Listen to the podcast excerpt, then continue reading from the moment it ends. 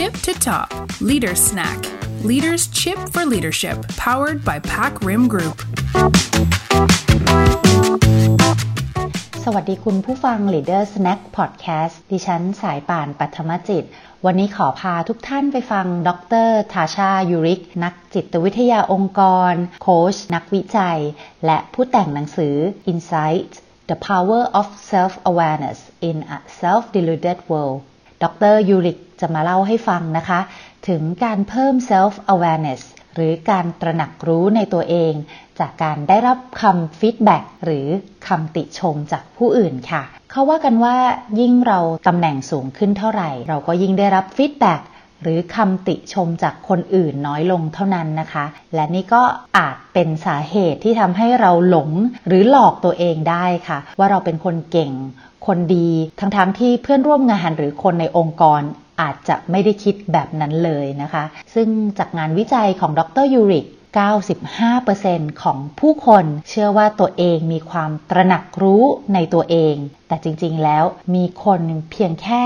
10%เท่านั้นค่ะ ที่มีความตระหนักรู้ในตัวเองจริงๆ แล้ว self awareness ของดรยูริกนั้นหมายถึงอะไรบ้าง จริงๆ แล้วมันก็คือความสามารถในการเห็นตัวเองอย่างชัดเจนนั่นเองค่ะ รู้ว่าตัวเราเป็นคนยังไง ให้คุณค่า และมี passion กับเรื่องไหน รู้จักจุดอ่อน จุดแข็งของตัวเอง และเจ้า self awareness นี่แหละค่ะ ที่มอบอำนาจให้กับตัวเรา เพราะคนที่มีความตระหนักรู้ในตัวเอง มักจะมีความพึงพอใจมากกว่าคนทั่วไปนะคะ มีความสัมพันธ์ที่ดีกับคนอื่น มีความคิดสร้างสรรค์ สื่อสารได้อย่างมีประสิทธิภาพทำงานเก่ง แล้วก็มักจะได้รับการโปรโมทด้วยค่ะ ที่น่าสนใจไปกว่านั้นนะคะ ก็คือการตระหนักรู้ในตัวเองนั้น ถ้าจะให้ลึกจริง ๆ มันจะต้องมาจากทั้งภายในและภายนอกค่ะ นั่นก็คือนอกจากจะรู้จักตัวเองดีแล้ว ก็ต้องรู้ด้วยนะคะว่าคนอื่นมองตัวเองอย่างไร เราไปฟังดรยูริกพูดถึงประเด็นนี้กันค่ะ Self awareness at a high level is the will and skill to see yourself clearly, right? That kind of makes sense. But if you go down one more level of detail, this is where it starts to get interesting. Self awareness is essentially made up of two types of self knowledge. So the first is something we call internal self awareness, which is knowing who we are from the inside out, knowing what we value, what we're passionate about, you know, what our behavioral patterns are, and so on. And equally important is something called external self awareness, which means knowing how other people see us. So that's self awareness from the outside in. And what we discovered were that these two types of self knowledge were actually completely independent. เป็นข้อมูลที่น่าสนใจมากเลยใช่ไหมคะ และนี่เองก็คือสาเหตุที่เราควรให้ความสำคัญกับฟีดแบ็หรือคำติชมที่ทำให้เกิด external self awareness ด้วยนะคะ นอกจากเรื่องนี้แล้ว ดรยูริกยังเล่าถึงประสบการณ์ของผู้บริหารท่านหนึ่งนะคะ ที่ดรยูริกได้มีโอกาสเข้าไปโค้ชผู้บริหารท่านนี้ก็เป็นคนตั้งใจทำงานค่ะ แล้วก็อยากจะส่งมอบผลลัพธ์ที่ดีให้กับองค์กรนะคะ แล้วก็ได้รับการโปรโมทมา แต่เพียงในไม่กี่เดือนค่ะ ก็เกือบจะถูก CEO ไล่ออกซะแล้วนะคะ เพราะว่าเขาไม่สามารถนำทีมได้ค่ะ แล้วก็เป็นสาเหตุที่ทำให้ลูกทีมทยอยกันลาออกด้วย แต่ก็ยังโชคดีนะคะที่ผู้บริหารท่านนี้ยอมรับฟังฟีดแบ็จากคนในทีม ที่ดรยูริกไปสัมภาษณ์มา แล้วก็นำมาบอก เขายอมที่จะเอาข้อมูลเหล่านั้นมาปรับปรุงตัว จนกระทั่งเป็นที่ไว้วางใจของทีมในที่สุดค่ะ แต่สิ่งที่เราได้เรียนรู้จากเหตุการณ์นี้นะคะ ก็คือ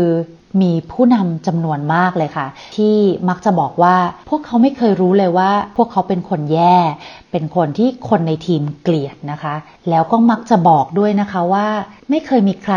บอกเรื่องนี้กับพวกเขาตรงๆเลย ซึ่งก็อาจจะเป็นอย่างนั้นจริงๆก็ได้นะคะ เพราะว่ายิ่งตำแหน่งสูง ก็ยิ่งไม่มีใครกล้ามาพูดด้วยตรงๆ หรือไม่นะคะก็อาจจะเคยมีใครบางคนบอกเขาแล้วละในอดีตนะคะ หรือแม้แต่เป็นข้อมูลที่ปรากฏอยู่ในผลประเมิน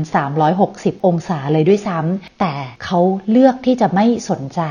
หรือไม่ยอมรับฟังเองนะคะ เราลองไปฟังประเด็นนี้จากดรยูริกกันค่ะ I think it's a little bit of both in many cases. Um, sometimes I hear at first, well, I've never heard that. And then as I peel back the onion, they'll admit, yeah, you know, I the first time I heard that was actually 10 years ago and I did this 360. And so it's almost like the defense mechanism prevents right. it from getting right. in, um, even if they have heard it. And what I've found is you you typically, again, especially with really successful people, you've got to overwhelm those defense mechanisms with data. That's something that business, you know, great business people listen to data. Um, and that's the way I work and the way that I think Steve really was able to change his perspective. ด้วยเหตุนี้นะคะ ดรยูริกก็เลยแนะนำให้เราให้ความสำคัญกับ Data หรือข้อมูลเพื่อเอาชนะกลไกป้องกันตัวเองค่ะ แล้วก็คงจะไม่มี Data ใดนะคะ ที่สำคัญไปกว่าฟีดแบ็ที่เราได้รับจากคนใกล้ตัวจริงไหมคะ ไม่ว่าจะเป็นหัวหน้าเพื่อนร่วมงาน ลูกทีม หรือแม้แต่คนในครอบครัวหรือเพื่อนสนิทของเรา ซึ่งเขาบอกว่าคนพวกนี้แหละค่ะ ที่มักจะ sitting on gold นะคะหรือกำลังนั่งทับทองอยู่นะคะซึ่งทองในที่นี้ก็คือ Data หรือข้อมูลที่จะเป็นประโยชน์อย่างมากในการเพิ่ม self awareness ของเรานั่นเองค่ะ นอกจากเรื่องของผู้บริหารท่านนี้แล้วนะคะ ดรยูริกยังเล่าถึงประสบการณ์ส่วนตัวของเธอเองด้วยนะคะ ที่เคยได้รับฟีดแบ็จาก พื่อนสนิทอย่างไม่ได้ตั้งใจ แล้วก็ได้รับรู้ว่าในอดีตนั้นจริงๆ แล้วเธอเคยเป็นคนที่เรื่องมากคนหนึ่งเลยทีเดียวนะคะ ซึ่งเธอเองก็ตกใจนะคะที่ได้ยินแบบนั้น แต่ที่น่าตกใจกว่าก็คือ เธอเพิ่งได้รับรู้ข้อเท็จจริงนี้ ทั้งๆทที่คบกับเพื่อนคนนี้มาแล้วเป็น 10 ปีค่ะ ด้วยบทเรียนนี้นะคะ ดรยูริกก็เลยพัฒนาแล้วก็เอาเครื่องมือตัวหนึ่งมาแนะนำกับเรานะคะ เครื่องมือตัวนี้มีชื่อว่า Dinner of Truth นะคะ หรือมือค่ำแห่งความจริง เครื่องมือนี้ค่ะ จะช่วยให้เราเข้าถึงขุมทรัพย์ หรือฟีดแบ็ที่จะเป็นประโยชน์กับตัวเราเองนะคะ เราไปฟังดรยูริกพูดถึงประสบการณ์ครั้งนั้น แล้วก็เจ้าเครื่องมือตัวนี้กันค่ะ The people that I loved the most who knew me the best had been sitting on this gold you know again as tough as it was to hear for 10 years and nobody had told me And when I'm talking to audiences, you know, speaking all around the world, I ask that question is the people that know you the best, what do they know that could be helpful to you that they haven't told you? And so I'm just going to give everyone a, a tool. Um, and this is a tool that I um, sort of developed as I was going through this experience. Um, and as I, I talked to a, a, communications professor named Josh Meisner who developed it, um, it's called the Dinner of Truth. And essentially, what you do is you don't rely on the people that know you the best to volunteer this information. Um, we now know from from decades of research that it's very unlikely they will, um, unless you know they're feeling very brave or very drunk. In Teresa's case, right. and basically, what you do is you invite someone who you care about out for a drink, a meal, and you ask them, "Ready for this? What is the one thing I do that is most annoying to you?" and then you listen and you learn. And you know, there's a lot we could talk about with this tool, but what I've discovered after doing it so so many times is what we learn are things that are almost always under our control.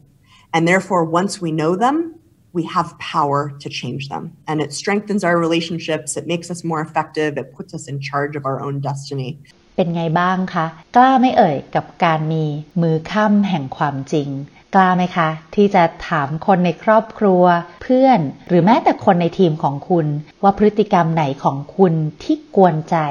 หรือเป็นปัญหาสำหรับเขามากที่สุด ดรยูริกยืนยันนะคะว่าคำตอบส่วนใหญ่ที่ได้รับกลับมาเนี่ย มักจะอยู่ภายใต้การควบคุมของเราค่ะ นั่นก็แปลว่า เรามีความสามารถที่จะเปลี่ยนแปลงแก้ไขมันนะคะ และถ้าเราทำได้ นั่นจะทำให้ความสัมพันธ์ของคุณกับผู้อื่นดีขึ้นอย่างแน่นอน การร่วมไม้ร่วมมือก็จะดีขึ้น คุณจะเป็นคนที่มีประสิทธิผล หรือ effective มากขึ้น และคุณก็จะเป็นผู้กำหนดชะตากรรมของตัวเองด้วยค่ะ ฉะนั้นก่อนจากกันวันนี้ อย่าลืมนะคะ ว่าฟีดแบ็หรือคำติชม ก็คือทองคำหรือของขวัญที่ผู้อื่นมอบให้กับคุณนั่นเองสำหรับวันนี้ขอบคุณที่รับฟัง Leader Snack Podcast อาหารสมองเคี้ยวง่ายๆ ได้ประโยชน์ เหมาะสำหรับผู้นำทุกคนฝากกดไลค์ กดแชร์ และใส่คอมเมนต์ไว้ได้นะคะ ครั้งหน้าเราจะกลับมาพบกันอีก เพื่อรับฟังสาระดีๆ จากนักคิดนักเขียนระดับโลกค่ะ สวัสดีค่ะ